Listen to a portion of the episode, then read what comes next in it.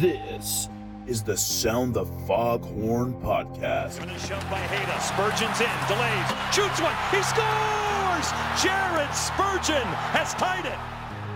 Your number one podcast for the Minnesota Wild. Proud to select with the ninth pick in the 2020 draft from the Ottawa 67s of the OHL, Marco Rossi.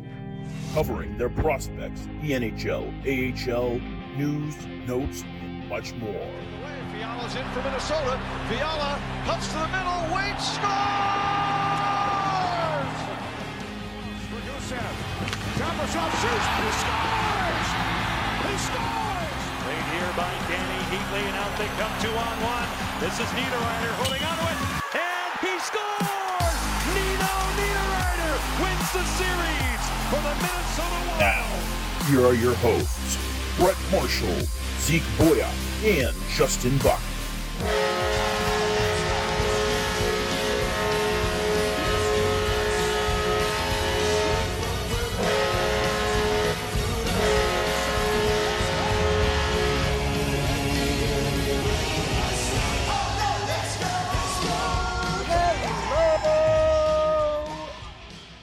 Welcome in.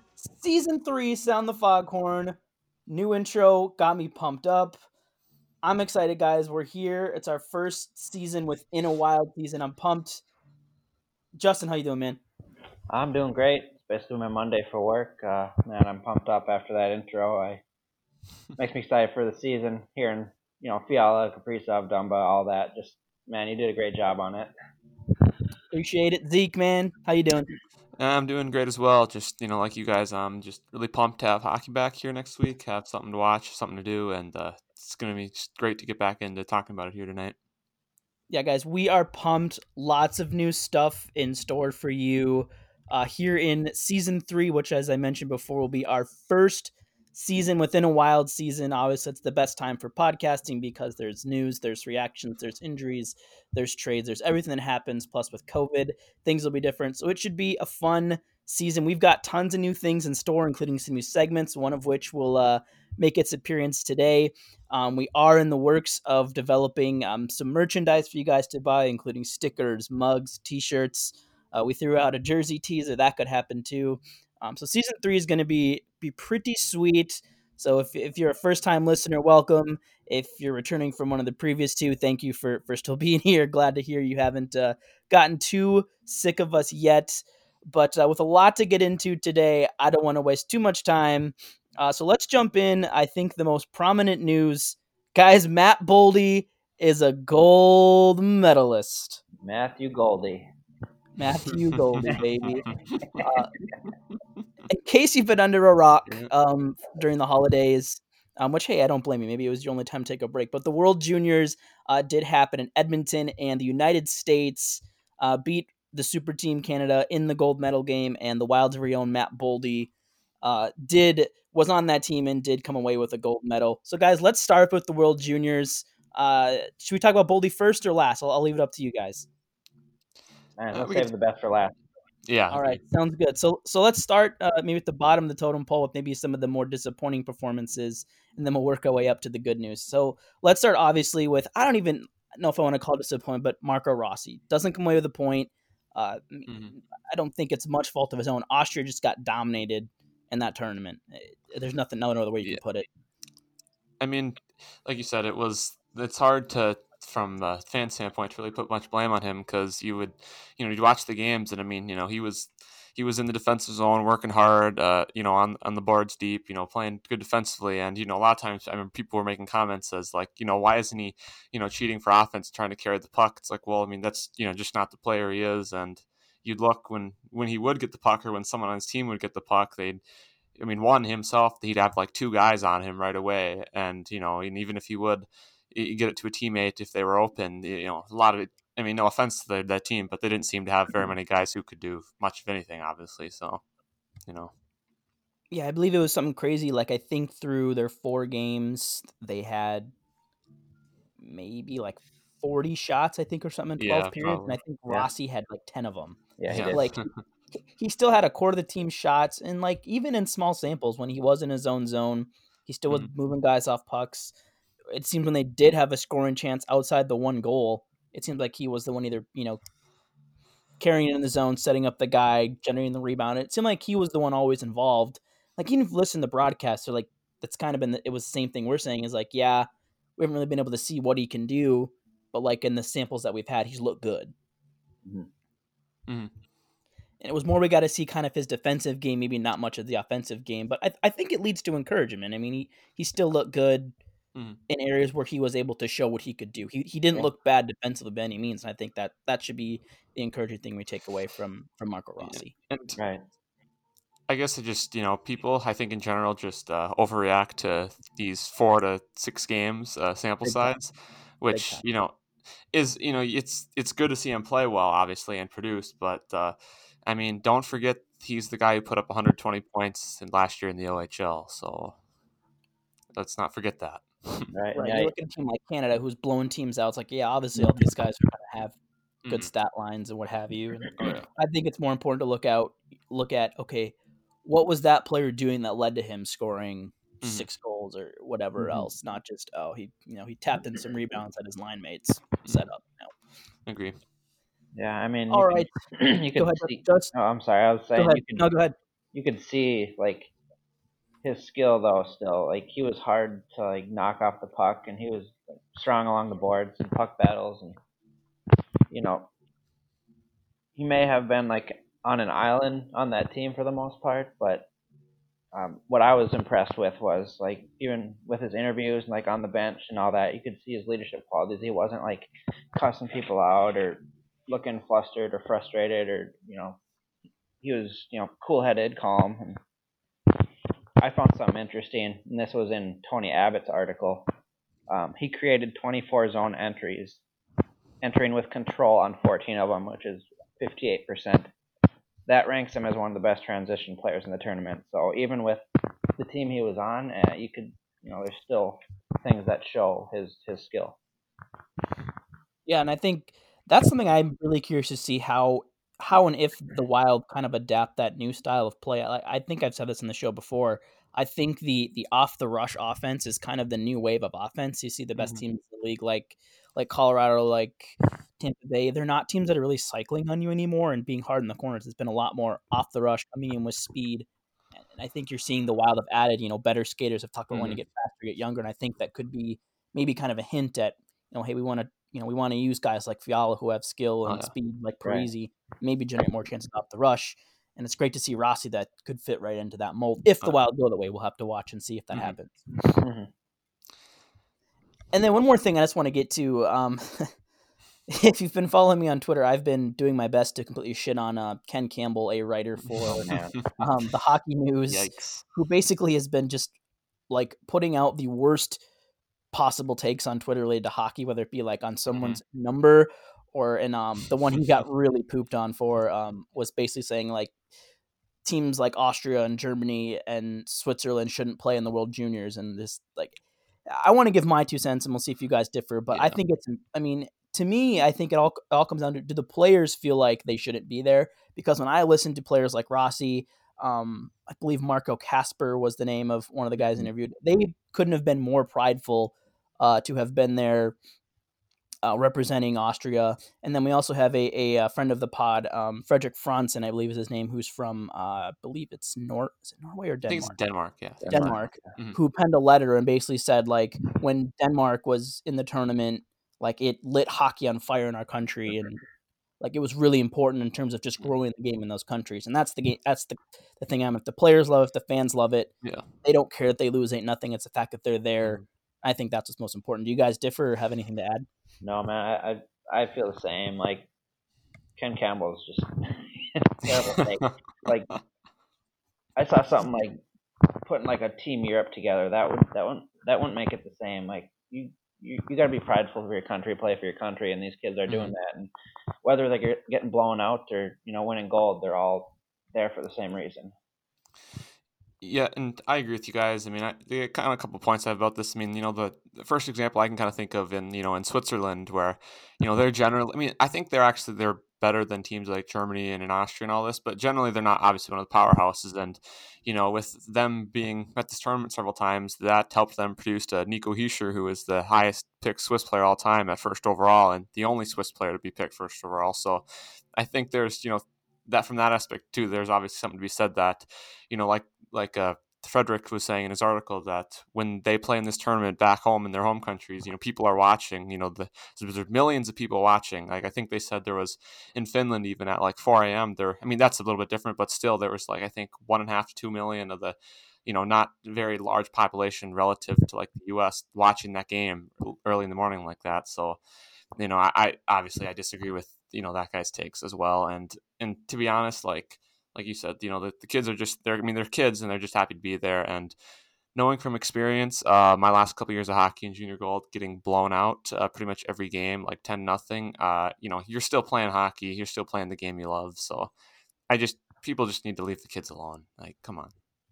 Yeah, and I think another really good point that uh, Frederick made in his post was that for a lot of these kids, like they're not going to play professional hockey, so for mm-hmm. them, like this could be the pinnacle of their hockey career, and why would you take yeah. that away from them?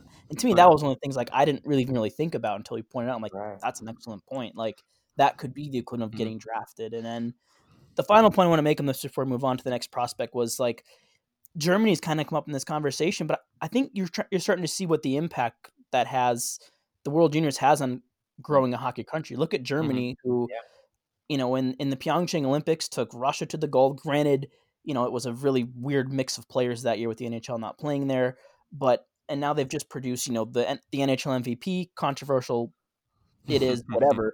but they just have an NHL MVP and Leon Draisaitl. Tim Stützle just went third overall in the draft. John Jason Peterka looks like a star. So, um, we didn't get we didn't get to see uh, Lukas Reichel in that tournament as well, another first rounder. Like Germany starting to become a hockey mm-hmm. country, and I think a lot of that can be attributed to the World Juniors and kind of helping it grow the game within that country as we see kind of starting more young players come through uh, there as well. Agreed, hundred percent.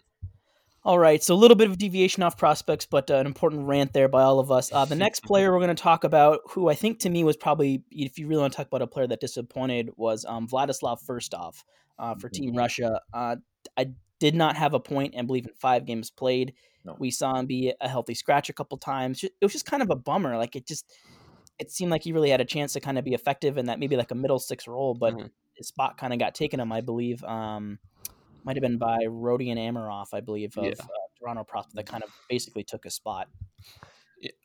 I'll be, I guess I'll be honest. Like you know, I still think he's always been a bit of a project in terms of his NHL potential and whatnot. And I think another kind of point is I believe this was his first time playing for any kind of Russian national team. You know, he's, he's been, because he's played in the in the USHL and over in college in the United mm-hmm. States. And based off of we know how I mean, you know, it's junior team of what we kind of know about hockey over in Russia that they're not as much as you know about development and they generally go with you know the best guys that they have there so i think there's you know a little bit of a probably bias toward the guys the kids who are playing in the khl and the mhl and all that but the, yeah no you, you're right i mean you know he wasn't particularly noticeable really at all unfortunately right. That's a good point. I mean, it makes sense. You see guys like Latnia over there that aren't getting crap for minutes, and uh, you know Khovanov, who may not stay in Russia after you know a certain point. They're they're just not getting minutes. They're called up, or mm-hmm. so that certainly makes sense. And it, it was disappointing seeing Firstov get scratched so much. I was I was pretty excited that he made the team. Like I wasn't sure if he would or not, but just the, the season even he had at UConn last year, being like third on the team and scoring as a freshman, I was like, well, let's see what he can do in the tournament. And it just kept felt like he kept getting scratched or just limited ice time. And then when he was out there, just not much was happening. So, I mean, it was kind of disappointing in that aspect. Yeah, and I think one thing you can attribute to it too. I think he did come into camp a little bit late, oh, and then I don't know also if you guys saw um, the article from Gillian Kemmerer. She covers uh, the KHL. Really fun follow on Twitter if you want to keep mm-hmm. mm-hmm. um, in touch with with kind of Russia and hockey over there. But she basically said that if you didn't know, Igor Larionov, part of the 1980 Olympic team uh, for the Soviet Union, uh, was the coach, and he basically tried to coach that team into playing the old Russian style, which is a style I'm sure Firstov yeah. wasn't playing in the USHL NCAA. So there could have been, you know, just didn't get it fully adapted to that system too, which I think could have been uh, another piece of of that puzzle. So for sure. then I see. Wanted to see if I could find one more thing here on uh, Scott Wheeler and Corey Pronman did some follow ups. Uh, Mhm. Prospect writers for the Athletic. Um, here's what he said about Vladislav. Uh, this is uh, Scott Wheeler on Vladislav. First off, he said, and though his minutes were limited throughout, making it tough on him, he looked completely out of sorts on the ice. The lack of touches because he wasn't getting regular shift played a role in all likelihood. Had some other things as well. Um, go f- feel free to read that. That's in his uh, World Juniors notebook. Um, he also has some really good things to say about Mhm. Matt Boldy, uh, which we'll get to here in a little bit. But yeah, I think we can chalk it up. I think we summed up well, partially maybe to the system, but also partially just not taking advantage when he did get that opportunity. I think part of being a professional is being able to adapt to different systems, and he just showed at this at this point in time he just wasn't quite able to make that adjustment when he needed to. Yep. All right, next we'll get into kind of our next tier of players here. Uh, we'll, we'll call them the uh, the pleasant surprises, um, and we'll start here with uh, Pavel Novak, who I think was probably kind of the least talked about prospect uh, out of the last draft. He was a fourth round pick, but looked like he belonged with that Czech team. I believe he finished with three points in five games, Mhm. a goal and two assists. So, and I believe he's technically would be considered an underage or two, with still having eligibility next year. Um, as because he'll be 19. He's a 2002 birthday. So, uh, what were your guys' impressions of of Pavel Novak? And I know for me, it was kind of the first time I've really seen him play. Uh, for me, it was the same, uh, same as you. First time seeing him play, I knew that he was like third in rookies in WHL scoring last year, but I had never actually seen him play in a game. And I mean, like you said, he looks like he belonged, and he's not afraid to shoot the puck. That's something I noticed. Is he'll kind of shoot it from anywhere and everywhere.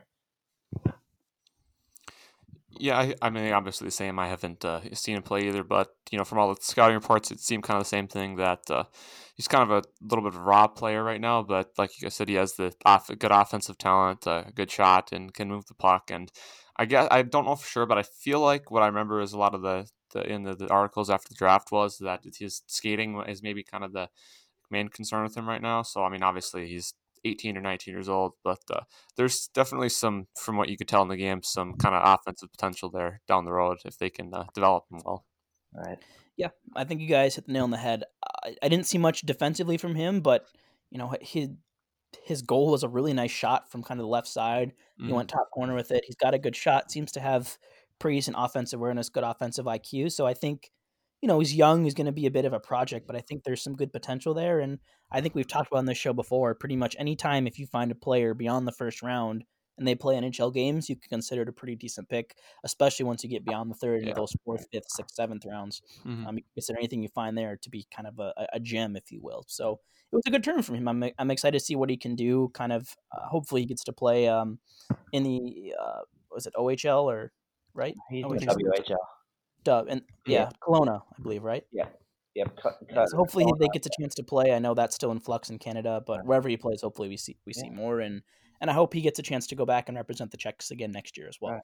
Yeah, and if uh, he doesn't play in the W, he's he's been playing the Czech two league, so he'll have at least that. And then I just want to add one thing with the prospects page. One of our admins is a guy that lives in the Czech. He's the main admin, and uh, we're trying to reach out to him for comments about the World Juniors because we had interviewed him, you know, basically after he got drafted. So hopefully we get that in the works and kind of look out for that quite possibly. Cool. Cool. cool. Good stuff there. All right, now let's move into the wild player prospects who shown the most in uh, in the World Juniors, and it was two of the teams that played in the medal games. We'll start with Marat Khusnutdinov, who at just 18 years old was playing on Russia's first line. Another player that has eligibility next year. He looked great to me. He was speed was as advertised. He helped create offense on that top line uh, with Vasily Podkolzin and um, who am I blanking? It was on this other wing. Uh, yeah, Amirov. Um, they look good. He was playing power play. He was playing penalty kill. He was getting all situations, and I thought he looked pretty good, especially for being uh, an underager, if you will. Yeah, I, I agree. I thought I really liked his uh, game as well, and uh, the only the only thing is, you know, the last couple games. I mean, Russia as a whole. I mean, not just himself, were not very good. So his game kind of wasn't as great in those two games. But aside from that, I mean, like you said, is very fast, uh, good playmaker, has a lot of good puck skills, and uh, you know, obviously the only thing is you notice that. I mean, he is obviously very small. I think he's like 5'9", like 165, 170. So I mean, like as we already know, but I mean, that's like I think Brett said this too. He was one of the younger players picked last year, but no, I was he kind of risen up on my I guess you know list in terms of prospects that I'm really intrigued in after this tournament. Yeah, absolutely. Like when I watched him, I had only seen highlights of him, and what really I noticed was his shiftiness. Like he kind of reminds yeah. me of like Jason Zucker, the way he would make zone entries with the puck. Like he just, I don't know, he, the way he just skates with the puck, like sideways, backwards, whatever he can do to just try and get around the defender. Yeah, even like I think kind of a similar similarity I can make is to Marco Rossi in that though they're small, like they don't seem to let that get in their way too much. At least the amateur level, mm-hmm. we saw them kind of using their body, their hips to box players out to win races to the puck, and it, it was awesome to see. Yeah, I think who's Kuznikov's exciting. Like I still don't think he's probably a top six center, but I think he's a guy that could be really effective as kind of you know a, a scoring third or fourth line guy, a guy that can probably kill penalties and and if you need it, you know, if you need to fill in for a game or something, or a guy that can be moved around because his speed. You know, we hear a lot of the knocks on wild prospects because they're skating. It's the opposite of Khusnutdinov. His skating is one of his his strengths, mm-hmm. and I think that's exciting. All right, let's get into the player who blew not only Minnesota Wild fans off their feet, but the whole hockey world, the scouting community raved about Matt Boldy. Uh, if you haven't noticed, we updated our uh, our Twitter display name for a couple days here just to to pay our respects uh, to Matt Goldie. We are the Matt Boldy fan cast for this week. We'll be going back uh, after the show is released, but he was fantastic. I uh, I'll kick it over. I, whoever wants to go first to just kind of give your thoughts um, on Matt Boldy and just all the good things that he did in this tournament. I mean, reading, I don't know if you guys read the article on him, but just like the amount of work he put in in the off season just kind of shows. Like he had that tough first half last year, had the good second half, and he's like built off that second half into this World Junior tournament. And like, I was really impressed with just it seemed like guys just bounced right off of him, and like his board play was insane. Like that last thirty seconds in the gold medal game when he had the, the puck pinned against the boards and like like one on three, like move him, like he was just like dominating that board play in the last thirty seconds and helped them finish off that game. But just his vision and just it just seems like all around game is just really good. Yeah, I mean, I, I, agree with all that. I mean, I think the the main kind of point, uh, don't have too much more to add, is that uh, I think it was Brett who tweeted this out either on his own account or on the podcast account where he said that, you know, he's a forward version of Jared Spurgeon. And I thought that was, you know, very well said and, you know, kind of a good comparison in that sense that he's, you know, I, he's got skill, but I think he's more of a, not, there's not one standout thing about his game that is, you know, I think particularly one above the other. He's just an all around, like, great player. And, like Justin was just saying, you know, playing when he's behind the net with the puck, he, you know, he kind of, especially on that power play, that's where he was positioned a lot of times. He was either front of the net or kind of back there, you know, making making a lot of great passes, a lot of great plays, and I think he's, you know, I think there are some concerns about his, you know, overall foot speed as his skating comes to term, but you know, I think that'll be developed, and uh, like I've, I think I told you guys, I think he's kind of the from what I've seen in that tournament, I think he's kind of like the perfect complement to some of the more like kind of smaller like finesse and skill guys that the, the Wild currently have in the team. So it was no, he's he was great. He's great. Yeah, and we have confirmed uh, from his mom uh, that Matt Boldy is six feet two inches. Um, that is what he's also listed on on, uh, on Elite Prospects. So we're gonna go with that weight as well, 194. I think he's really starting to develop kind of into this power forward. And I know we talk every mm-hmm. year about you know, we thought it was Jordan Greenway, we thought it was Charlie Coyle, but I think like when you think of all the things that a power forward does well, I think Matt Boldy's starting to hit all all this yeah. stuff.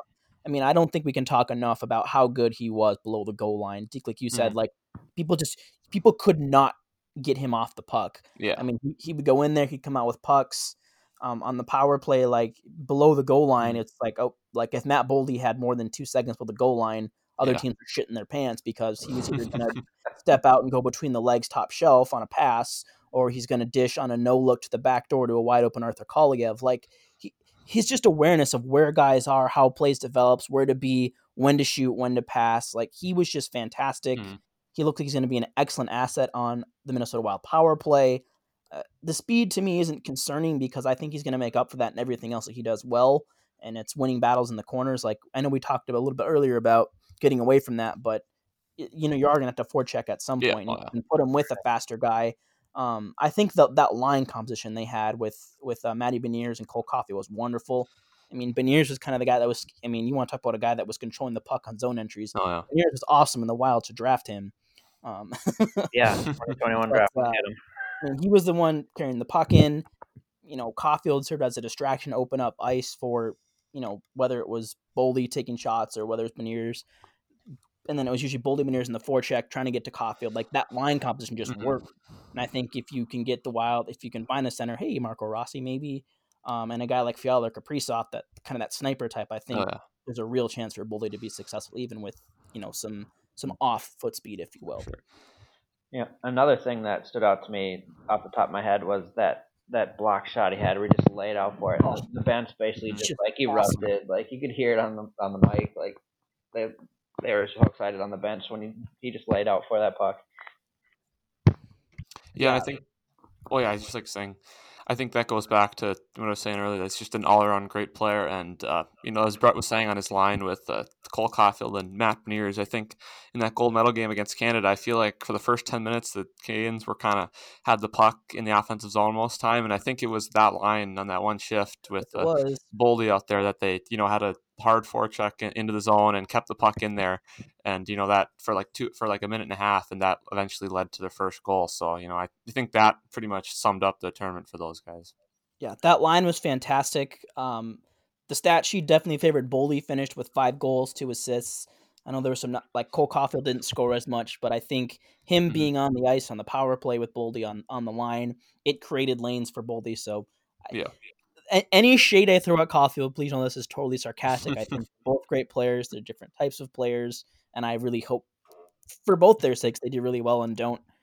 And I hope that Wild fans don't con- continuously compare these two seriously. Yeah. If you do it ironically, go for it. I know uh, a couple friends of the show um, do it as well with with the ironic comparisons. But um, there are two different types of players. They both play great. The USA was the best team in that tournament. I think I, they they proved against Canada. They looked like the better team. Um, you know, there were some arguments. Oh, well, Canada lost Dach, and they wouldn't let the frontier come. Well, Jack Hughes was still eligible. He didn't go. Um, Thomas Bordeleau, who I believe is a top Mhm. available player for this coming draft, didn't it wasn't able to go because of COVID. So the U.S. was missing guys just like the Canadians were, and and uh, so blast of a tournament. We had a blast covering it uh, on- on the podcast channel. Justin was covering it for Wild Prospects. So hopefully you were tuning into to those two accounts and, and were able to get your fix. Um, I think we gained almost 100 followers from the time that tournament started. So I've seen that people liked it. Thanks for tuning in. But if you haven't watched the World Juniors before, and if for some reason you missed them this year, like next year you have to watch them. It's some of the most fun hockey you'll watch, especially when there's fans, because like just the energy those kids have, like representing their countries, and especially in mm-hmm. those rivalry games into the medal rounds, like it's it's it's a ton of fun. The atmosphere and energy is like. I, it might be a step above like the state hockey tournament for me. Like it's it's that good. It- We're pretty close to it at least. one A, one B, and then uh, if you look at the the tournament for next year, the the groups have already been released for next year's tournament. So Yep. you can kind of. And I believe the only change basically is Austria and Switzerland are flipping Right. pools. I think the rest is the same. Yeah.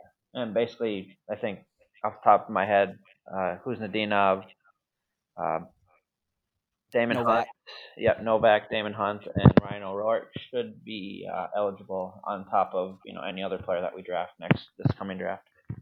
Yeah, and I would assume Khusnutdinov, being he was the first line center this year, Mhm. as long as he's allowed to go, which I don't know why he wouldn't be, um, should be a lock. Novak, same thing.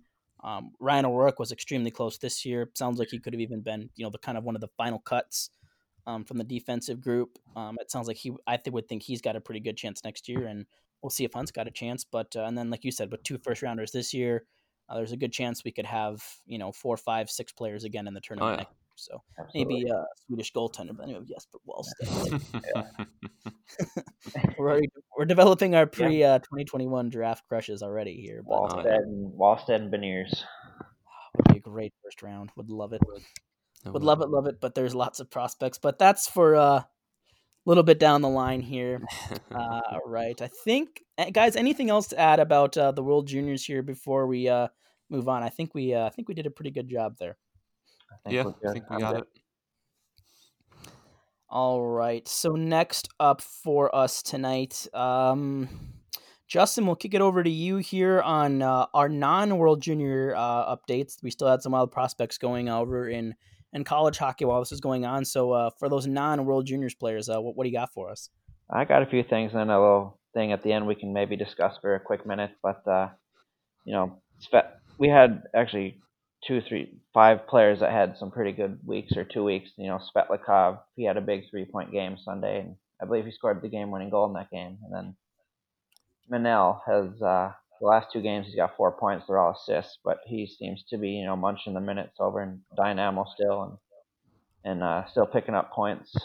And then it sounds like Ivan Lodnia is going to be leaving the KHL and joining the Iowa Wild Camp, so he won't be over there to pay attention to, but he'll be over in the Iowa side. Um, also, Khovanov looks like he'll stay in Russia, and he actually scored the game-winning goal in their VHL game today. So we won't see him in Iowa, but we can still, you know, pay attention to him over in Russia. And then Filip Johansson, he's actually been on a pretty good tear lately offensively. You know, whoop, whoop. probably isn't mm-hmm. something we can expect to continue, but he's got six points in his last six games and scored a game-winning goal in that span. So you know, maybe he's just trying to make up for Lucas Raymond being at the World Juniors or something. Um, and then yeah, some, someone's got to fill the void. Yeah, exactly. then Swaney and Hentges faced each other in a split decision this past weekend, and you know they both picked up you know a couple points each. And of course, they both like to shoot the puck, so they picked up quite a bit, quite a bit number of shots on goal. So yeah, and then uh, this last piece is just kind of something I saw. If the CHL seasons get canceled, you know we could see some teenagers in the NHL on the taxi squads and such um, do you guys think we could see Adam Beckman on there? Because I, I feel like he he'd be eligible for this, along with like O'Rourke, Novak, and Guskov. But Guskov's going to be in the KHL. Novak will probably be in the Czech League, and then I don't know what'll happen with O'Rourke, but I feel like Adam Beckman could possibly be on the taxi squad. I want to say even read somewhere that they would be AHL eligible potentially. Yeah, I think they're considering that. Yeah, or at least yeah, it's in consideration. So yeah, mm-hmm. I, I they got to get him playing somehow, whether that's right. practice squad AHL. Like Adam Beckman can't not play this year. No. That, that mm-hmm. that's the long story short, I think. Not after winning the WHL MVP, he needs that ice time to continue that development. It's been pretty frustrating to see him not not play anywhere. I mean, yeah. not making Team Canada, and then just WHL. They would have won if they would have played him. Yeah, that's true. that's true. So yeah, that's all I got on the prospects at this moment. Right, and then I'll, I'll add some here. Maybe not totally in the prospect front, but just uh, in AHL news. Um, some slight developments out of the AHL this week. Uh, the Charlotte Checkers, Milwaukee Admirals, and Springfield Thunderbirds. So that's the affiliate of the Panthers, Predators, and then uh, Hurricanes, right? Springfield, I believe, is now St. Louis. No because um, the Checkers are now Florida. So those three teams uh, opted out for the 2021 season. They will replay back uh, next year, uh, which means there's been a little bit of divisional realignment for the Iowa Wild. Um, they will now be playing a hybrid of who is the Chicago Wolves, Milwaukee Admirals. So a combination of the Hurricanes and Panthers prospects and uh, AHLers will make up a team. Uh, Iowa, Cleveland, who is Columbus's affiliate, Grand Rapids, who is Detroit's affiliate, uh, Rockford, who I believe is Vegas, I want to say. Then Texas, who is the affiliate of Dallas. So a little bit of realignment there. And then uh, the AHL suspected to pick up play, I believe, on February 5th of 2021. So a couple weeks after the NHL starts. So uh, although it's AHL players, that's when we can look forward to them playing. And I believe they're doing the same in the NHL where they're not going to move around. They're just going to play uh, within the division. So any, do you think that impacts anything or it's just kind of is what it is for the AHL? Well, I guess I don't know if you mentioned it, but isn't like there like a maximum of forty games and minimum of twenty four? Is that like the, the the report is or something like? I can't. Because I feel like I remember there was a. I was seeing a bunch of things on Twitter that you know they're not. Uh, obviously because of potential cancellation all that they're not it's not like a set schedule necessarily of games i think it's just i think they're basically all committing to the minimum of 24 if i can remember right that sounds right yeah i don't have yeah. it in front of me but mm-hmm. um, Let's see, there's something on their website here I'll click on.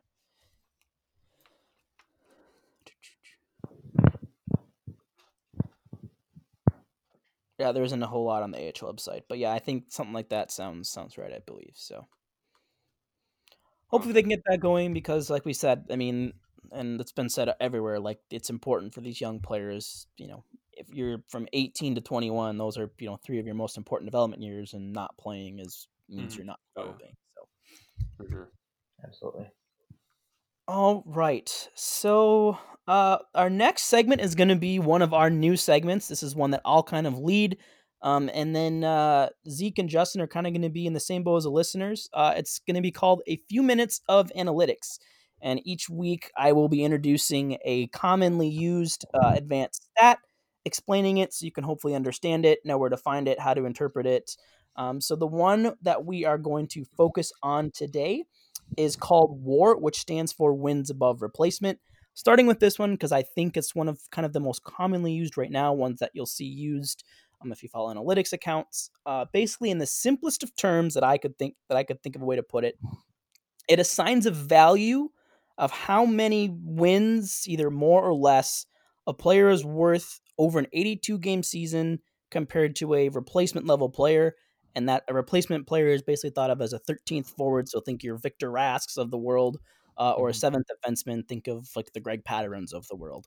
Um, it's a stat that kind of originated in baseball, and then within kind of the last like three to five years has been brought into the hockey world. There's a couple different models that use WAR. The one I'll be focusing on uh, was developed by Josh and Luke Younggren, better known to the hockey world as uh, the Evolving Wild, Evolving Hockey Twins. You may be familiar with them. Uh, they are Minnesotans. They have been kind of pioneers in creating publicly available advanced stats for the hockey world on their website, evolving-hockey.com. Um, the site is through Patreon, has a small monthly paywall to access it. I think it's like five bucks a month. Would highly recommend a subscription to it. Um, if you're looking for a way to kind of get started analytics, there's a lot of great fun tools there for you uh, to look at. And then uh, I've actually talked to Josh and Luke about getting uh, on this podcast sometime in the future. We're hoping maybe sometime in February after that. So we'll have them on hopefully sometime uh, this this year for sure um, to talk about uh, just the wild and analytics uh, through their eyes as, as some of the great minds in it. But uh, moving on, um, a lot of other advanced stats kind of go into war to make the number, but I'm not gonna delve too much into those. Basically, just know is that it kind of it evaluates a player's impact on basically driving offense, whether that's goals, opportunities, and then on the flip side, suppressing chances defensively. So, how many quality shots are they allowing? Suppressing that kind of thing, and it does it both at even strength and special teams. Guys, have I lost anywhere so far?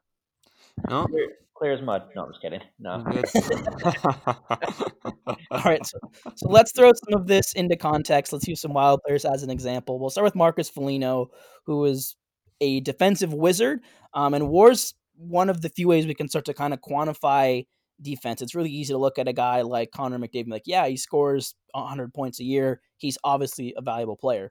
But what we can't always see is like is defense, and we can use plus minus blah block shots, which can be subjective. War can kind of give us an introduction to Mhm. evaluating defensive players, and we sent Marcus Foligno, who has a WAR of 1.4, um, which basically, if you compare that to a 13th forward, um, on average, um, he's worth 1.4 more wins over an 82 game season. Uh, for a second example, let's take Jared Spurgeon, who had one of the best war, um, wars among all NHL defensemen last year at 2.5, um, which was 11th best in the NHL among defensemen. Meaning, if you were to take someone like if you take him out of the lineup and replace him with a Greg Pateryn, for example, the Wild would, in theory, lose two and a half more games um, with him out of the lineup than if he was in the lineup. So um, these values are taken year to year, um, so they can change over time, and then players can have like a cumulative war over their career. So they might have been worth 30 wins over their career, like bad players might be worth negative. Um, you can be Mhm. negative too. So um, in terms of defensemen, there is another metric called expected war or X war, which is thought to be a better evaluation of defensemen. Has some slight differences, but that's probably what I'll talk about next week. So not to confuse you too much, but just know that uh, is in play as well. And uh, spoiler alert: Jared Spurgeon is the number one defenseman in the NHL in terms of X war. So uh, small brag. Um, and then one important distinction I want to make when we're talking about replacement level players is it's not the same as an average player. So a replacement player would have a war value of zero, and an average player is usually between like a zero and a one. So think of like maybe like a bottom six forward versus like a, a 13 forward. Kind of the difference there. So it's important to Mhm. remember you're not comparing them to the average player, replacement player. That's an important distinction to make. Um, and then here's kind of just a, a frame of reference uh, for how um, evolving hockey classifies players' war value. So if it's six to seven, they're considered like a unicorn. Uh, mm-hmm. Five to six, a smaller unicorn. If the value is four to five, MVP. Uh, three to four is a superstar. Two to three is an all star. One to two is a good player. Zero to one average player, and so on and so forth. As you get in the negatives, obviously you don't want a player that brings negative win value to your team because that means by having them in the lineup, they're hurting you or they're helping you. Um, and then final little note here. There is some speculation that wars can be flawed because it relies on assumptions and like the data that we have isn't necessarily like complete enough and sufficient enough to properly mm-hmm. solve like how we capture a player's value. So by no means is it an end all be all metric. Like don't hear this be like, oh, war is going to be the only way I evaluate players from now until the end of time. No, don't do that. That's just, it's a really good idea to get you started. Okay, this player has a war of negative, like I was watching him, thought he was better. Now it gives you other things to look at. Okay, when he's on the ice, what am I actually seeing? It can get you to start thinking about players differently. Mm-hmm. mm-hmm. Um, and now just to throw just a couple more uh, examples in here of wild players um, that you know we know are underrated, but just to bring a little more light to it. This is all based on last year. Uh, the top three wild players last year in terms of WAR at forward were Joel Eriksson Ek. He had a 2.1, which was tied for 34th among all NHL forwards, tied with the likes of guys like uh, Brock Boeser, Brendan Gallagher, Max Domi, Travis Konecny. Uh, Kevin Fiala was the second best forward at 1.7, which was tied for 64th among all NHL forwards with players like Evgeny Malkin, Jake Guentzel, Reilly Smith, and then Eric Staal and Ryan Hartman uh, were tied for third at 1.6. So you can kind of see where, like, you can see the offensive players and the defensive players and how it can really kind of level that playing field when evaluating them. Uh, their best defenseman, we already talked about Jared Spurgeon, uh, 2.5, 11th best. Uh, Brodin, 15th in the NHL at 2.1. Suter, 22nd at 1.9. Wild Blue Line uh, by WAR, I think, is the top blue line. Might be might be like two behind like Nashville or Carolina, but it's it's right up there. And then uh, the three worst players, uh, one of them is no longer on the team. Luke Kunin uh, had a negative 0.6, Oof. which was 529th out of 558 forwards. Uh, that was a minimum of one game played. Um, hmm. So it might be a lower number if you take out, if you add in a minimum number of games. Uh, Brad Hunt had a 0.3, which was 130th out of 298. Not that bad. Um, then Mikko Koivu also had a 0.3. Uh, was 259th out of 558 forwards. So in reality, the Wild didn't really have a bad player last year outside of uh, Luke Kunin. So uh, that's a really high level overview. I tried to explain it simply. Going to take too much time. Do you guys have any questions, or could you think of questions that um, a listener might have about war? Well, I just have a first comment. Is so is uh, Joel Eriksson as good as Brock Boeser then? In terms of war, yes, but the way they bring that value, yeah. But in terms of where the value they bring is different. So Boeser's value is going to be driven a lot oh, more oh, yeah. by what he brings offensively. Ek will be driven by a lot more defensively.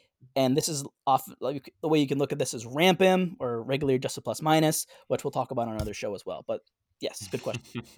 I have one curious question. How does like a player like Ryan Hartman ha- end up with a better WAR than like say Zach Parise? Um, it probably comes down to defense, and then also what his he's a really good penalty killer, and basically, I mean, you the Wild's fourth and third line last year were really good at suppressing defensive zone chances. Like that line was like ridiculous. Mm-hmm. So basically, when they're on the ice, other teams aren't generating really good scoring opportunities, and that can really help boost his numbers. And then oh. the fact that he would still produce offensively on occasion helped as well. Got it. Cool. And then most of this stuff is adjusted for your time on ice, your competition stuff as well. Again, mm-hmm. it's not perfect, but that's can kind of where it can all sprinkle in. All right, and that'll be probably one of the more lengthy explanations because there's a lot that goes on with war, but I think it's a really good starting point. I'll refer back to it a lot. Um, again, evolving-hockey.com, like a $5 paywall per month, or if you just want to do it for a month just to look at it.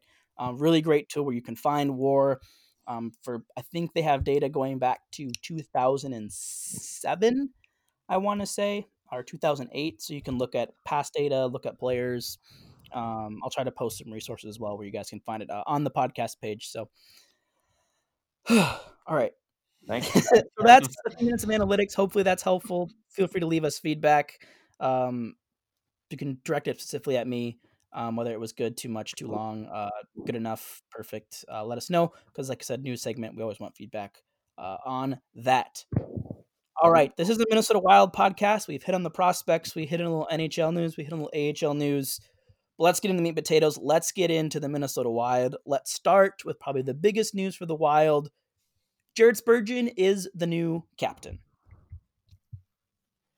Yeah. Yeah.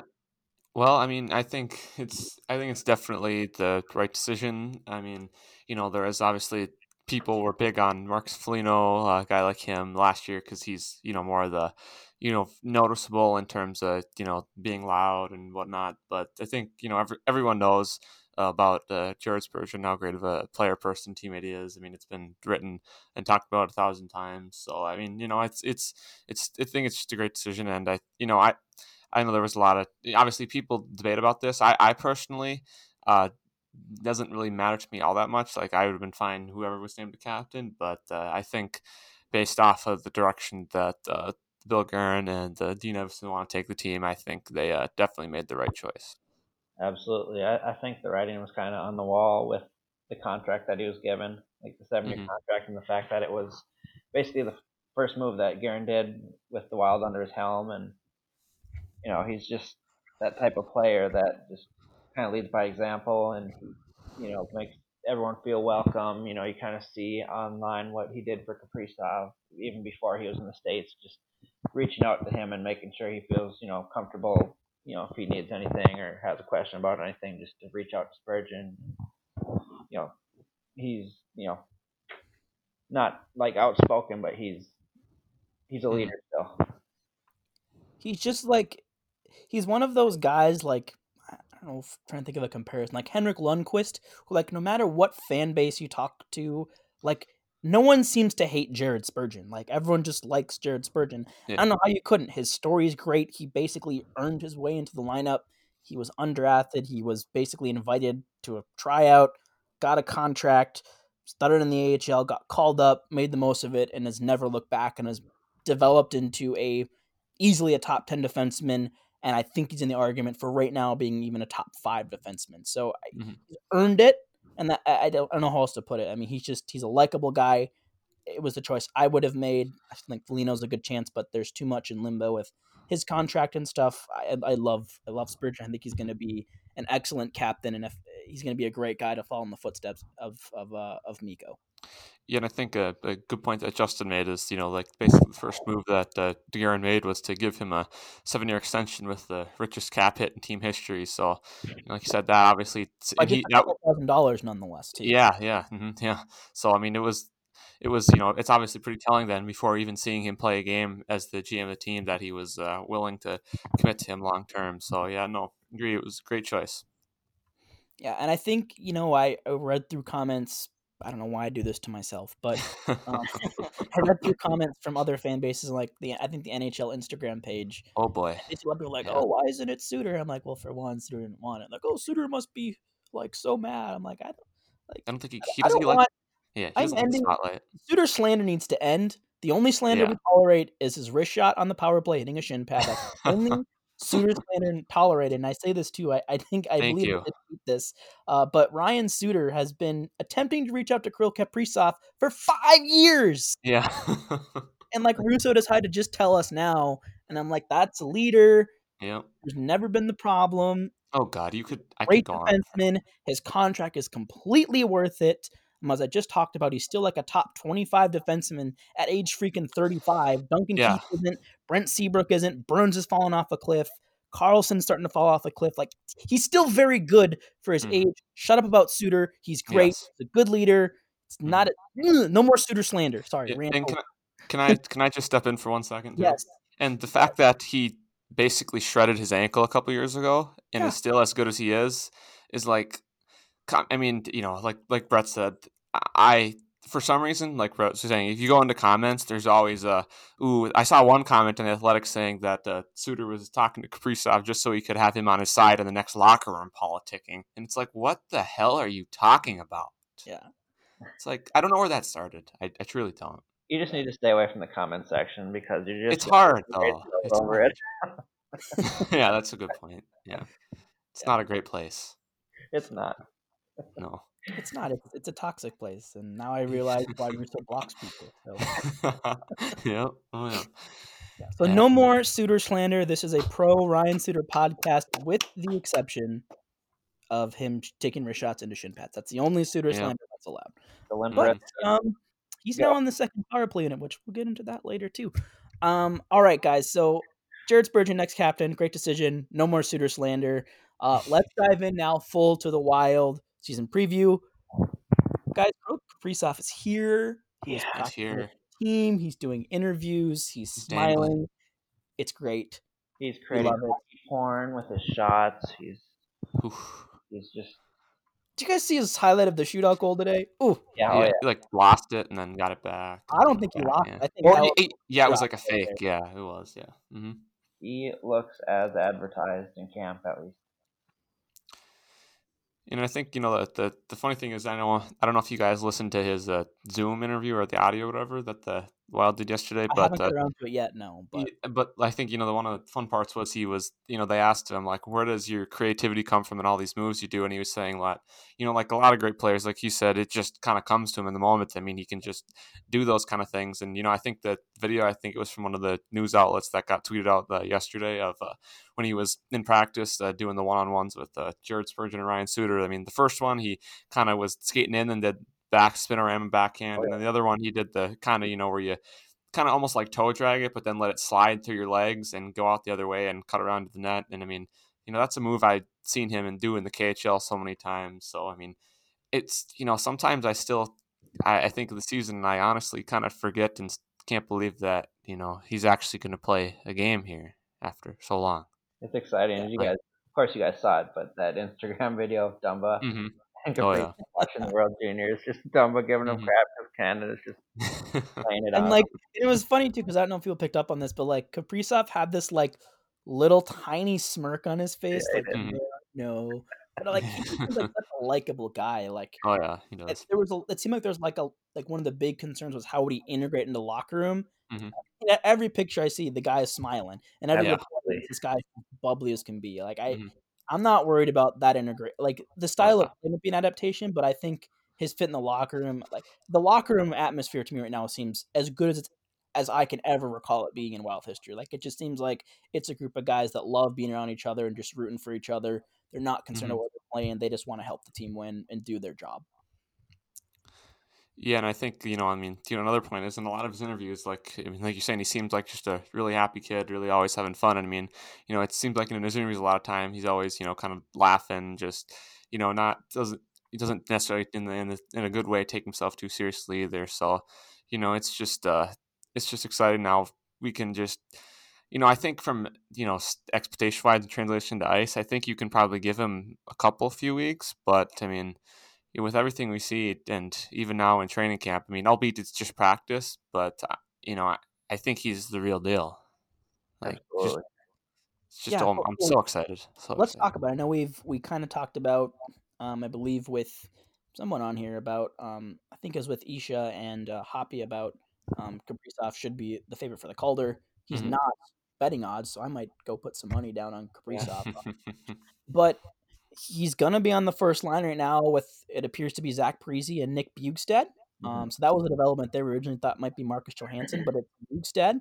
Um, we'll talk about the lines here in a little bit, but let's foc- let's keep it on Kaprizov for a minute.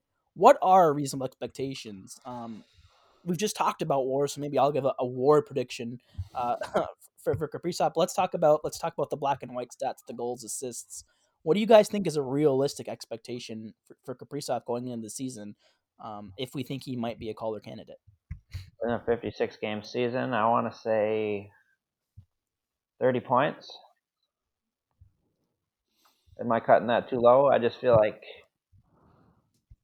I mean, he'll be on power play one and he'll be on line as of now, Mhm. but I feel like 30 points is realistic. Yeah, I think I honestly expect a little higher, and I can see where you're where Justin's going with that, and you know that's a little bit low. And I and to be to be fair, I kind of agree with him too. Like, you know, I, I fear that if he's not uh, this point per game monster like Panarin or something right away, that people are going to be going on with the bust, bust, bust stuff. And I mean, first of all, the guy was a fifth round pick. I mean, he's the fact that he's an NHL player is great enough out of that, and anything resembling a top six forward or even a top line star is just absolute icing on the cake. But I honestly think that it's not totally unreasonable to expect, you know, at at the minimum, like kind of around forty points. But like, That's I mean, again, I and like, but I also wouldn't be.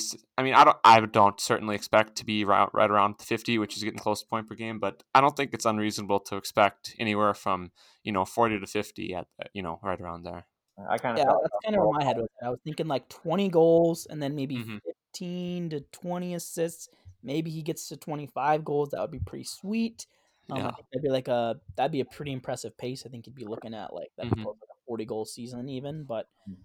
yeah, I mean, I well, to me it all comes down to opportunity. He's gonna play on the first line. He's gonna play on the top power play. Like he's gonna have the chances to succeed. And I think there could be an acclimation period, especially those first Oh yeah. two, three, four games. I think obviously you're going to be road and home too, so you might have some adjustments in that sense. But this guy's a good hockey player. Like I don't think the Yeah, adjustment's going to be as crazy as we think it'll be. Mm-hmm. Um, I think 40 is very reasonable. How he gets their goals and assists, I think, is another conversation. But let, us book it. Uh, Sound the Foghorn expectations is a 40 point season from Kirill Kaprizov. Um, 30 would be acceptable. Anything above 40 is a big win. Is can we agree on that? Is that a is that a Yeah. fair projection? I kind of felt like I was lowballing it, so yeah, I'm I'm all for that. All right. So there it is. You heard it here first. Kirill Kaprizov put money in the bank, 40 points this year. You heard it here first. All right. So trophy winner. so Kaprizov is probably one of the top stories heading into the next season, but I think the big elephant in the room, which was addressed in the offseason, was the goaltending. And then, of course, we threw another wrench into it with uh, the Stalock injury. So heading into the season, it's going to be Cam Talbot, Kaapo Kahkonen. Let's jump in your expectations for the Wild goaltending. Uh, let's go with uh, Justin. You can start this one. Um, I mean, I kind of answered this question in the article I was with in Felska. I, I kind of feel like Talbot is, I mean, he's been better than Dubnyk, so I feel like we could have, you know, slightly more wins because he's in our net and he's still, you know, he stops the pucks he's supposed to, Mhm. and he's still playing in front of a, a top five D core. I, I just feel like, you know, he has the chance. We have the chance to be better than last year with, you know, just goaltending alone. So we had a lot of losses because of shitty goaltending. Yeah. Yeah, I, I think the most the key thing you said is if Talbot stop stops the shots he's supposed to, which like doesn't sound like an outlandish thing to ask of your goalie, but the Right. the fact of the matter is Dubnyk did not do that last year at all ever. Mhm. Like, he was one of the worst at doing that. So I think that that's like the key phrase for me. Yeah, I guess uh, for me too. I think that uh, I mean, really, I mean, you look at it, it's kind of like uh, the with their goaltending last year, and like for example, when players have a bad shooting percentage or whatever. I don't think it can get any worse, and I think it pretty much can only go up. I mean, you know, even if uh, Talbot and the Kahkonen aren't great, and they both put around, let's say, like a 9-10, uh, behind with those guys putting up uh, an, an av- you know, I don't know, maybe 9-10, 9-15, but if you get it right around there, I think that'll be more than enough to you know keep the Wild in all their games, uh, give them a chance to win every night, and uh, really with this team and their defense, all like you guys are saying, all they really need is their goaltender just to give them a chance to win every night and keep them in the game, which, as you said, they didn't get last year. So I think it'll be interesting because I mean Talbot, he had that one great year in Edmonton, and even though he was kind of more of a platoon when uh, Henrik Lundqvist was injured in New York back a few years ago, he was also really good. So I think you know that uh, Talbot could be you know rather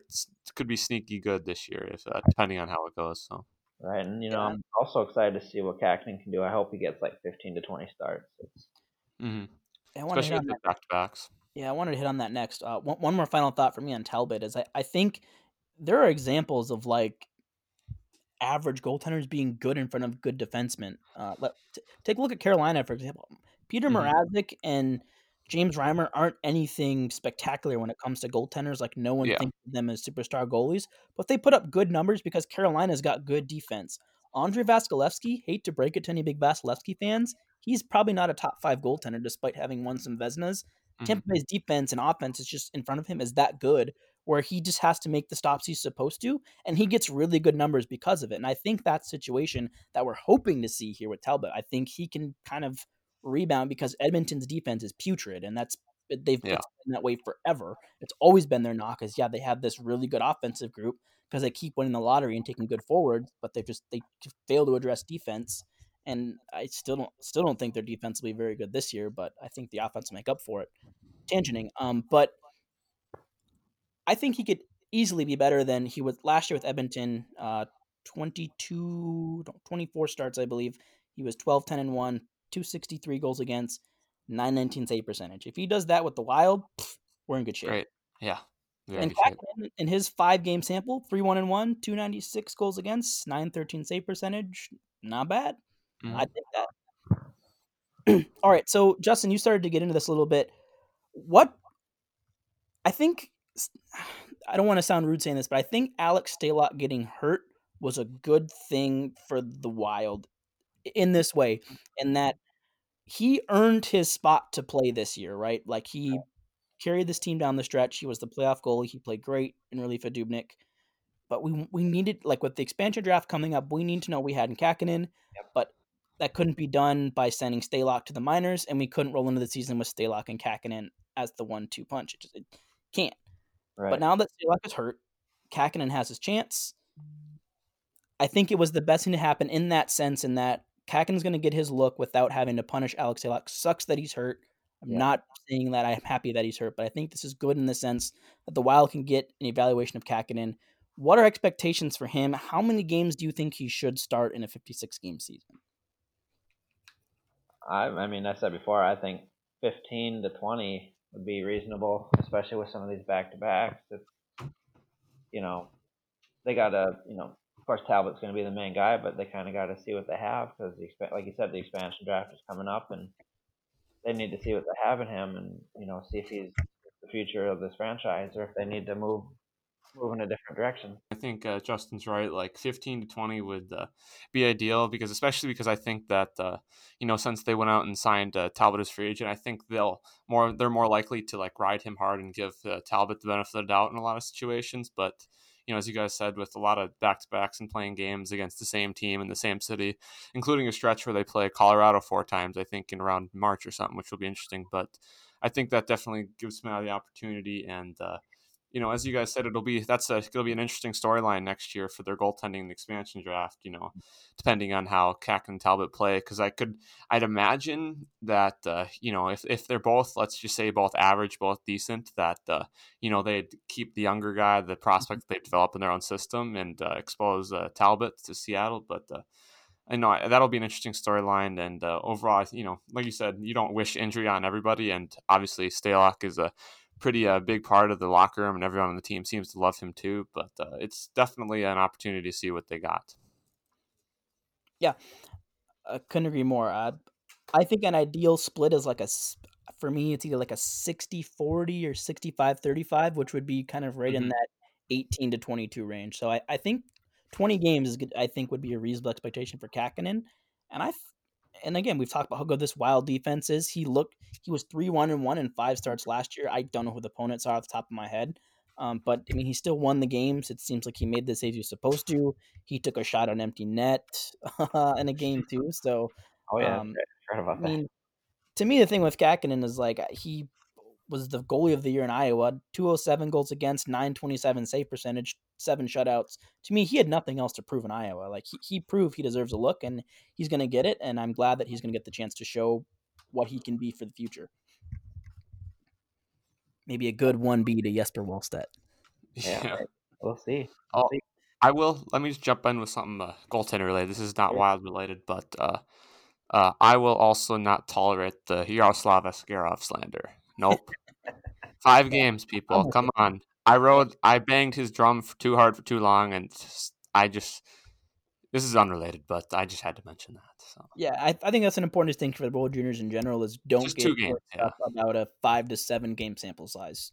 Yeah. Use the other 200 games before that as a much better indicator. And especially don't judge an 18 year old playing against, you know, 19 and 20 year olds because especially with goaltender Mhm. development, one year makes a big difference and so on and so forth. And although I said before, it can be a five year development curve too. So he's still very early on. although the uh, the the Askarov stick count was pretty funny though. It So, was, yes. So that was good. That was pretty good. Uh, by the way, uh, Kahkonen faced New Jersey, Florida, Anaheim, Edmonton, Chicago last year, winning So, against winning and- against New Jersey, Florida, and Edmonton. And I will. I think that's a Like just so he won the first three games then. Uh, he won. Let's see, it would have been three of the first four. Looks like Okay. he had an overtime against Anaheim and then a loss against Chicago. Mm.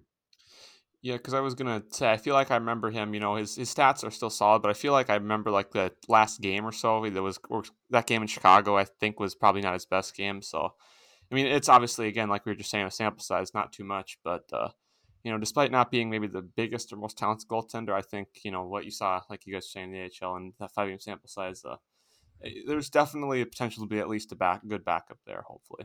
Yes. Yeah.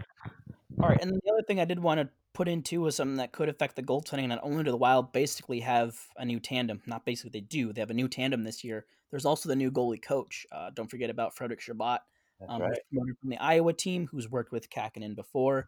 Um, No more Bob Mason back there, so I think that will be something to watch too, is to see how maybe that could change in deployment, how we see them, you know, play pucks, different, you know, just little minor things um, that could be affected by a uh, a new goalie coach uh, as well. Good stuff. All right, a couple more things here. I know we're going long, but uh, start of season three, we're okay with that.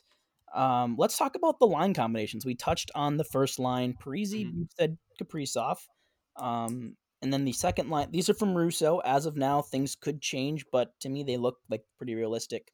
Uh, second line is uh, uh, Marcus Johansson, Nick Bonino, Kevin Fiala. Uh, third line is Greenway, Eriksson Ek, uh, and uh, Marcus Foligno. Fourth line, uh, Nico Sturm, Victor Rask, Ryan Hartman, and then presumably at some point Marco Rossi will be mixed in at some point for at least six games. We can assume, I think, at this point. And then the defensive pairings are what they usually are: Suter Spurgeon, and Dumba. Soucy is number five, and it appears we'll probably see some sort of rotation between uh, Brad Hunt and Greg Pateryn. And then we already touched on the goaltender. So, guys, what were your reactions to the Lions? I know for me, the top six didn't shape out quite as I expected. Yeah, I guess the the kind of interesting thing that off the bat that I saw was uh, with uh, moving Marcus Johansson to the wing on the second line because it seemed that uh, when they acquired him for Eric Staal that they were kind of going to try to, I guess in a way like force him at center, even though his one season playing center in Buffalo didn't go that well. So I think that uh, being on the second line with Bonino and Fiala, and while I don't think I think Bonino is obviously he's older, I think he's more of a defensive center, but uh, I think it's it was a it was I think I'm pretty intrigued to see him playing his natural position on the wing with uh, Fiala on his other winger alignment too. Yeah, I, I thought I'd see Ek possibly move up in the top six, see what he can do there. But Yeah. that third line, if Greenway can make steps and Ek can make steps, sounds like it could be fun. Just kind of depending on how the the young guys develop. Uh, Nick Bonino had a sneaky 2.2 war last year, uh, which would have been the best Good. among the wild forwards. So like he's kind of like an under the radar veteran a little bit. Um, again, kind of like in that same boat as like Foligno, though, where a lot of that value comes from defense. But like, I kind of like it because you have kind of a you know Marcus Johansson's kind of a speedy playmaker. I mean, he's had some down years, but you have that. You have kind of a just a, a, a responsible centerman, good on the faceoffs, and you pair that with Kevin Fiala. Sounds a little bit to me like uh, you know the uh, the line that was put together. You have your kind of your Boldy Beniers uh, Caufield line. Like you just have kind of three guys whose games might complement each other really well. And I think there's room to move stuff around too. Obviously, I don't think we're going to see these lines all year. Well, yeah, because you have Zuccarello. Zuccarello, yeah. Yeah, we'll get Zuc- Zuccarello not there. Um, so uh, things can change, but yeah, it, it's interesting. I think like you look the top three lines to me, I think all could kind of be looked at as maybe a top line or not a top line, but like kind of a a one three one Bs, if you will. Mhm. Um, it, it gives them good depth. That third line is always just going to be dominant. Greenway, Yeah, Erickson, right. Foligno. Like, good luck scoring on that line. Have fun. um, like the Ras is going to get a chance, right? Redemption time.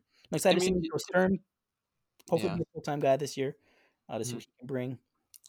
Um, can- the, big, the big thing for me, I guess, was like that Greg Pateryn is going to be like a, a part of the defensive rotation. I just expect him to be kind of an injury guy, but it seems like they're really considering bouncing him and Hunt back and forth. And I thought for me, Mm. it was Hunt was kind of a no brainer. Yeah, I mean, like uh, I think we'll get into this when we talk about the power play in a minute, but it seems you know that Hunt is that he's pretty much here because he's you know a power play asset, and so I also saw that uh, you know if like you said, Brett, if if Pateryn rotates in and out, that uh, that'll subsequently bump Brodin up to second power play unit. But uh, no, I definitely thought it was that was definitely interesting too because it seemed like last year, which I think Pateryn had like a the sports hernia or something like that, some sort of surgery that uh, it seemed like he might have been a guy that could have been placed on a LTI or something for a while. But uh, I mean, you know, I guess it. I guess I don't really remember how good or bad he was uh, when he played for the That's Wild true. last year, but uh, you know he, he, was given a three-year contract, so uh, you know hopefully he does well in that bottom role.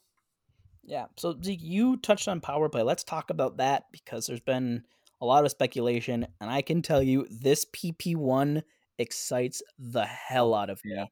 As mm-hmm. of now, this has been in practices. Kirill Kaprizov, Zach Parise, Kevin Fiala, Matt Dumba, Jared Spurgeon. Let's fucking go. That is like for the first time in a long time, yeah. like a scary power play unit. Yeah. And I think, you know, the question was uh, before training camp is, you know, is are they going to want to spread the wealth out a little bit on the power play? Uh, you know, with guys like Kaprizov, Fiala, and, uh, you know, but uh, I think like bro saying, I think the the key interesting thing is that they got uh, had Zach Parise out there t- practicing draws uh, to kind of you know take the face off in that first unit and continue to be more of the net front presence guy because I think he was like sixth in the NHL on power play goals last year with like twelve. So you know I think they probably didn't want to take him off there, and I think well, you got to keep Parise in his office. Yeah, oh yeah, yeah. I mean that's that's kind of what he brings to this team value wise. So, but no, I think you know for the like you said, first time they should have you know pretty much every one of those guys is kind of an offensive weapon on that unit. Yeah, yeah I mean, you look, you look at it, Kaprizov, Fiala, Breezy, Dumba, Spurgeon. I mean, that's five guys who are a threat to shoot at all times. Mm-hmm. I think it, it it it reprograms how you have to defend it because you know in the past we've some seen wild power plays and it was kind of just Fiala on the top unit. I believe it was Dumba on the second unit, mm-hmm. and we started to see teams kind of figure it out. Like, hey, if we take away their one shooter, it, they yeah. can't really do much else. But now with that top unit, it's like, good luck picking which guy you're covering. You want to cover the wings? Fine, we'll throw it on net and Parise will jam home a rebound. You want to cover Parise? Fine, we'll throw it outside and Fiala will rip one. You want to cover Fiala? Fine, we'll throw it back to Dumba and Spurgeon who will rip, who will rip clap bombs by you. Like, mm-hmm. speaking of Dumba, I think that's the other thing that surprised me is that for the first time in a long time, I think we're, we're seeing Ryan Suter pulled off the top power play unit. Um, for Dumba. And Suter's been really good in the power play. I think he was like top 10 in assists last year in the power play, but um, been slid to the power. So that was the other big surprise for me. But again, yeah. I'm I'm pumped for that power play. And I believe uh, Tony Abbott has an article about um, the Wild's power. I haven't got a chance to read it yet, but I'm going to check it out after the show here about uh, just what we talked about the, the first power play and it being uh, very, very exciting. Yeah, I, that's what I noticed too. Is Suter's off there, and not like he's a bad player, but I, I you know, with Spurgeon and Dumba back there, you have a lot more mobility. I feel like. Heck yeah, it's gonna be fun. I'm excited to see yeah. that power play in action. But because we have a stacked PP one, um, PP two is a little more eh to me. Um, we'll see what it looks like, but uh, per Michael Russo, uh, in practices, this has been the second unit as of now, filled with newcomers up front, uh, with Marcus Johansson, Nick Bonino, and Nick Bjugstad as the forward group, and then it sounds like Ryan Suter has been the one quarterbacking, and then it's been kind of a rotation of uh, Brad Hunt and Jonas Brodin. Obviously, that who plays there uh, will depend on who's in the lineup um, on a given game. But uh, what do you guys make of this unit? Uh, definitely not as exciting, and uh, you know, hopefully we score a ton of goals on the power play one, so they don't have to play. When power play one scores every time, you don't need a power right. play two. But I mean, I don't know. I think again, I just you know this obviously not nearly as good as the first unit, but I am still just kind of intrigued to see what Johansson can do because I think he is a good, pretty good skater, and you know has shown in the past to be a talented offensive playmaker. So even though obviously Bonino and and the other guys in the unit are not you know as offensive players, and obviously they probably will not see a ton of power play time. Uh, I'm I'm still intrigued to see you know kind of how they performed, and you know like you were saying, it's definitely weird to see a Suter off the top power play unit, but as Brett said, he still has been very good in producing points in the power play, and even though that might have been you know in effect because he was always on that top unit, I still think uh, he's a good kind of you know quarterback to the play there, and you know, kind of up on the blue line, and can you know pass. And d- despite I know people like even you guys, you know, you don't like always like the wrist shot from the point all the time. But when there is like a guy open, like I I do see what they're trying to do with tips and all that. But mm-hmm. uh, uh, you know, I, I I understand that, but I I, I don't know. It's obviously not as flashy, but I still think there's a few things there to be interested about. Yeah, I'm just curious to see how they run that power play. I think like the mm-hmm. first one is they're gonna just shoot, shoot, shoot, and have yeah. like they're gonna have Kaprizov, Fiala, Dumba, Spurgeon fire pucks and have Parise try to bank home rebounds. Like that's how I see it. A little, mm-hmm. there'll still be some puck movement there too, but there could be a lot more shooting based. Where mm-hmm. I think this one I could see it more like passing and trying to maybe get uh, like a tip from yeah. Hunter. I think a lot of it'll run kind of through that blue line between Suter, Hunt, and Brodin. I, am excited to see Brodin get some chance in the power play, even if it's half the games. I I think he's earned the chances to prove he can be more than just a mobile defensive defenseman.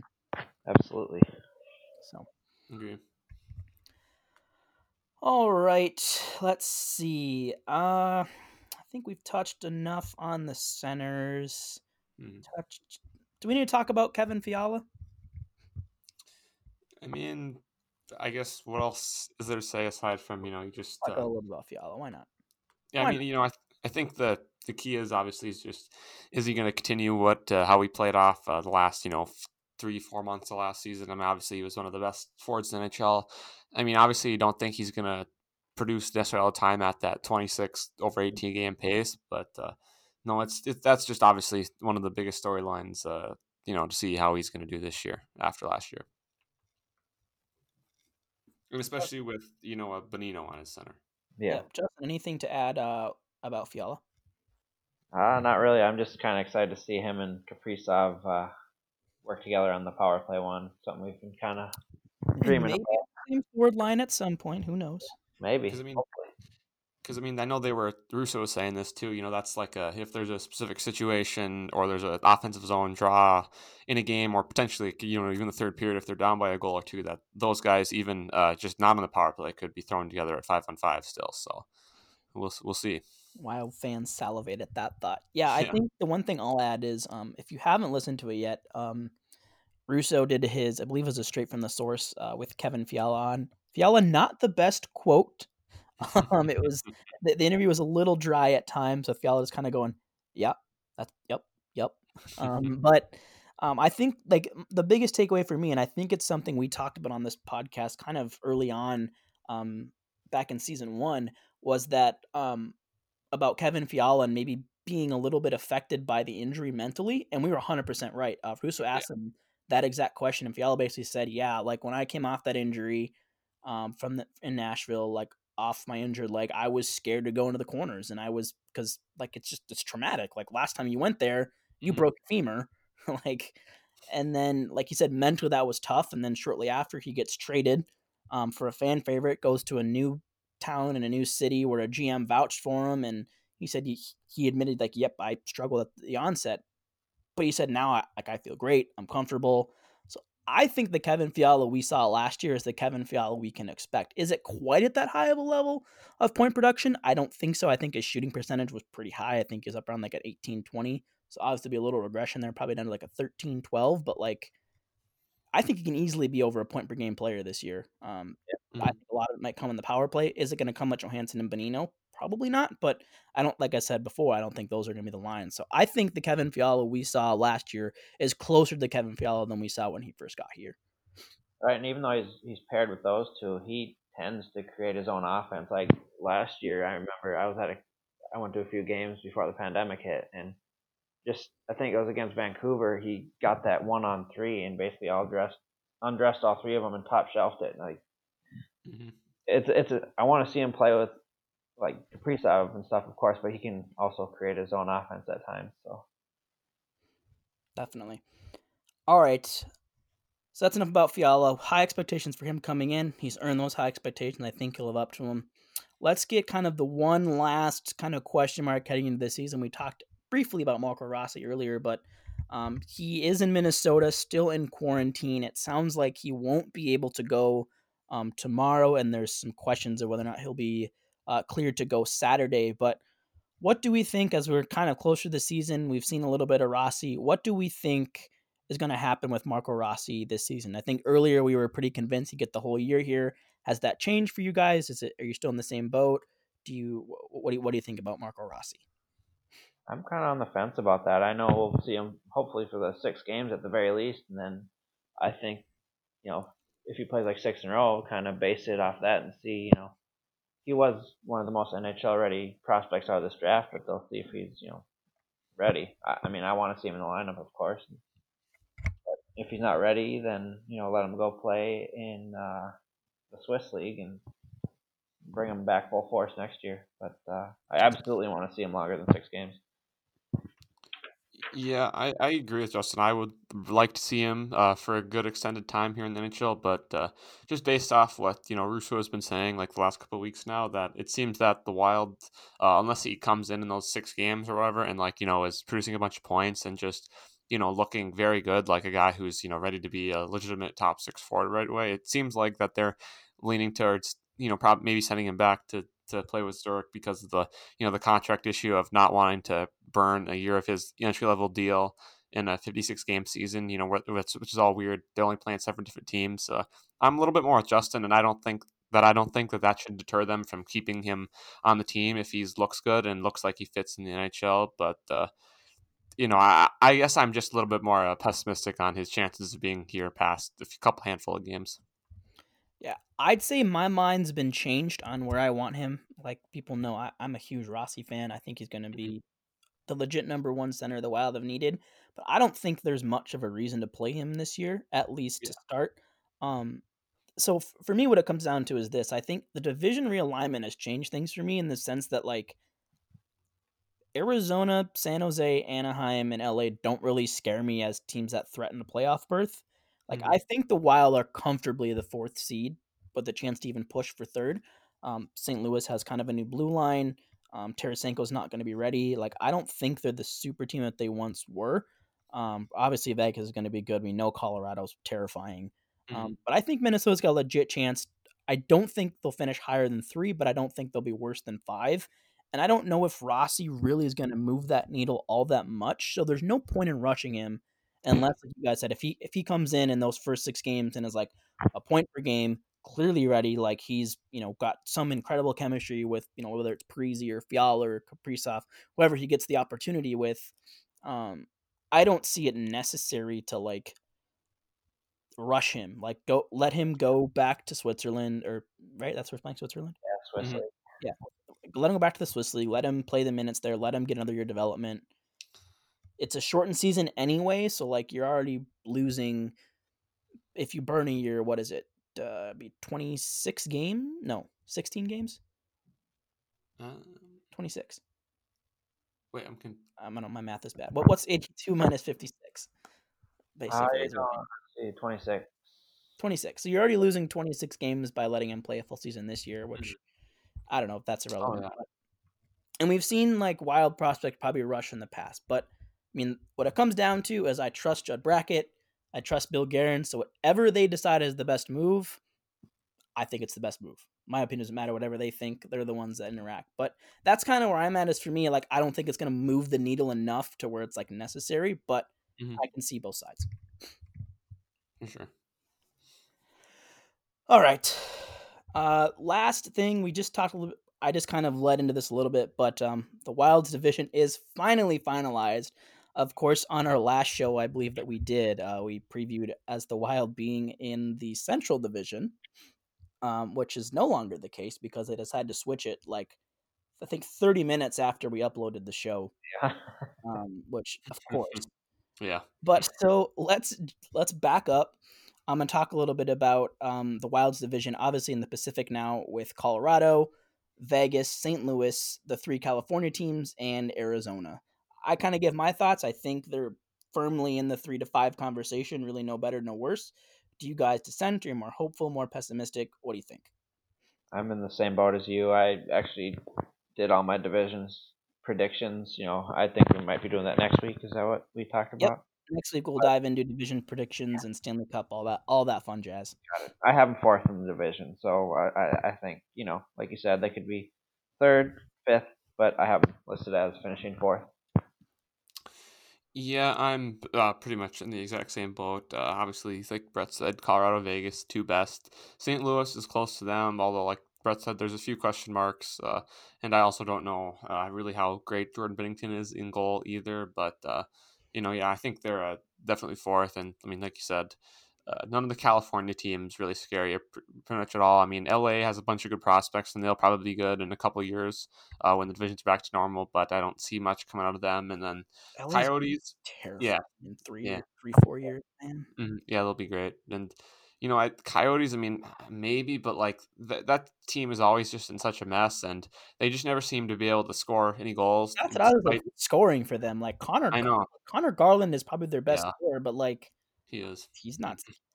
No, Anything they do is going to run through Kuemper and Rand. And Rand. yeah, that's that's yeah, no, that's And for sure. That's we know Darcy Kuemper. Yeah, he might go on a five game winning streak, but then he might lose eight in a row. So Yeah, especially when he plays Wild, he loses his mind. It seems, Yep. but uh, no, I think they're. I agree. I think they're probably fourth is probably the best bet. yeah, that's where I'm at. Um, just that San Jose, their defense, contrary to what people believe, has fallen off a cliff. Like Burns and Karlsson aren't who they used to be. Marcus Vlasic has like turned into a black hole, um, Mhm. and the rest are like guys I've never really heard of. Um, obviously, they're running a tandem of Dubnyk and Jones. I don't think we have to dive too much into that. Um, we talked about Arizona, like LA and Anaheim are rebuilding. They've got some excellent prospect pools. Um, Anaheim's got this guy named Trevor Zegras. Maybe you watched him. Yeah. He looks like he's kind of good. Um, LA's got Alex Turcotte, Arthur Kaliyev. Like they're going to be good in three, four years, but they don't scare me right now. That rebuild still has a ways to go. Um, I think fourth is a really reasonable spot. Like I said, I think they could push for third. Maybe Arizona's able to ride some hot goaltending and get above the Wild, but um, I don't think a lottery pick appears to be in the Wild's future based on how things stand right now. Obviously, injuries can happen and change and uproot all of this. And if you know the Wild are on a you know kind of on that bubble, and all of a sudden Guerin's like, "Yep, we're trading everybody," and they kind of blow it up. Who cares? I, it's a win-win for the Wild either way. They're going to the playoffs, or we're going to get a bunch of uh, draft capital. Yeah, on yeah, so for sure. I don't care either way what happens. So my expectations are low for once. Like I don't have high Yeah. expectations for this team, and Mhm. I just I'm kind of just excited for what is next year and the couple years beyond there to see what happens next. Yeah. For sure. All right, I think a- anything else. I think we. uh Oh, Zeke, you had one more thing. Uh, I, mean, I don't know if I have one, but uh before we close out the show, uh Zeke want us each to give a bold prediction for the Wild specifically for the upcoming year. Zeke, it was your idea, so we're gonna put you on the Mm. spot first. Well, Um, I mean, If you have a bold prediction, what is it? well, I guess the you know the kind of first one. This is a little bit just a gut that I've been thinking about, but uh, with how great the Wild's defense is, and with Cam Talbot, like I said earlier, he just for some reason really intrigues me. Like you know, maybe it's just me remembering uh, the one great year he had in Edmonton, or the couple like kind of thirty kind of started games here he had in New York. But I think that you know with with the Wild's defense, he'll automatically be just solid, probably around like you know that's something like a 250, 9 fi- goals against, 9, 15 save percentage, something like that. So I think he's solid, but I think I'm going to go out on a limb here and say that, you know, he's great behind the Wild's defense. And with how he showed behind the Oilers' defense back then, who was not that good, I th- I'm going to say he finishes, let's say, top seven or eight in Vezina Trophy voting at the end of the year. All right, bold, bold. Justin, do you have one, or do you need a little more time? No, I got one. I, I'm All gonna go with you know with that top power play unit being a top five NHL power play unit. I like it. I like it a lot. Um, my bold prediction kind of just pulled this one out of my ass just now, but I, I kind of like it the more I think about it. But to me, I think Jared Spurgeon, now with a C on his chest, a seven and a half million dollar contract kicked in, people finally starting to take note of how good he is. Jared Spurgeon is a finalist for the Norris Trophy this year, and I think Oh, power play unit, top D pair, Wild going to score some goals. He's going to Mhm. put up some points to get the recognition. I think he finishes top three as a as a Norris finalist. Doesn't win it because he won't because he won't have enough points because voters are stupid. But Jared Spurgeon is going to get some Norris recognition this year. That's my bold prediction. I like it a lot. All right, so our bold predictions from the show: Kirill Kaprizov forty points, uh, Cam Talbot and Cap or Kaapo Kahkonen gets twenty starts, top five power play. Talbot top Like seven ish. seven in Vezina voting, and Jared Spurgeon finalist for the Norris. You heard it here first. Go to Vegas, put all of your money on all of these things. No, don't do that. That'd be really stupid. Put Um, your money on uh, uh, Kaprizov Calder. not bad because I believe he has the third highest odds right now behind Yeah. uh, Lafreniere, who has been slotted on the th- what I've seen has been the New Jersey's third line with, I believe it's been Filip Chytil and then kind of a right wing. who I believe as of now is Julien Gauthier. So, Yeah. Yeah. you tell me, Kaprizov, Parise, and uh, Bjugstad, or Chytil, Lafreniere, and Gauthier. You tell me what you like better there. And then Igor Shesterkin, I believe, actually has the highest odds, who's the Rangers' starting goalie. But how many games do you think the Rangers are going to win when they have a third pairing right now of uh, Jack Johnson and Anthony Bitetto? So Oof. you tell me how you think that will go. So that's why I'm high on Pre- uh, Kaprizov. But anyway, that'll do it for today's show. We pretty much doubled up on our time, but uh, season three had to start off with a bang, and what says bang, like an hour and a half episode with tons of good news about the Wild. Yeah. Uh, got first of many. Uh, as we said, next week will be probably less Wild centric, more league centric. Um, the Wild will be probably be pl- playing as Playing we record. Yeah. Oh, yeah. I think yeah, they play Thursday. tonight. We record. So we might have some live reactions as we go, but uh, we'll talk more about the league as a whole. We'll get into those other divisions, maybe make some uh, trophy predictions. Some it'll just be full of predictions and projections for the other leagues. So that's what's on store for you next week, and then uh, lots of fun stuff. New, still new segments to unveil uh, throughout. Guys, any last words to add here before we uh, before we sign off? I just want to thank you for your analytic segment and the fire intro. It was great. Appreciate it. Hopefully the listeners like it as well. All right, Zeke, anything to add? Uh, no, just uh, you know, just kind of same thing. Uh, thanks everyone for listening, and uh, you know, I think we're all really excited to keep get get the hockey season going and uh, One continue one bring more, you. even six. Yep. Yeah, less little less than about yeah about a week from now, the Wild will be playing first period in LA. So hopefully, so you know, just thanks everyone for listening. Uh, we're gonna bring a lot of a lot of great shows to come this season. So All right, and as always, before we sign off, where could we find you guys and your uh, other many hats that you wear? I'm at at MNW Prospects with Wild Prospects and Young Players. I'm at at D at D East 2004, and I'm at at Kaprizov C with the Kaprizov Countdown, which is coming down to six days tomorrow till Kaprizov plays in a Wild jersey. And also a Long way to go. reminder for the podcasts that are playing in our podcast Fantasy Hockey League, our draft is tomorrow night. We should uh, probably develop a strategy for that. Yeah. yeah, How that's gonna go. All right, and what about you?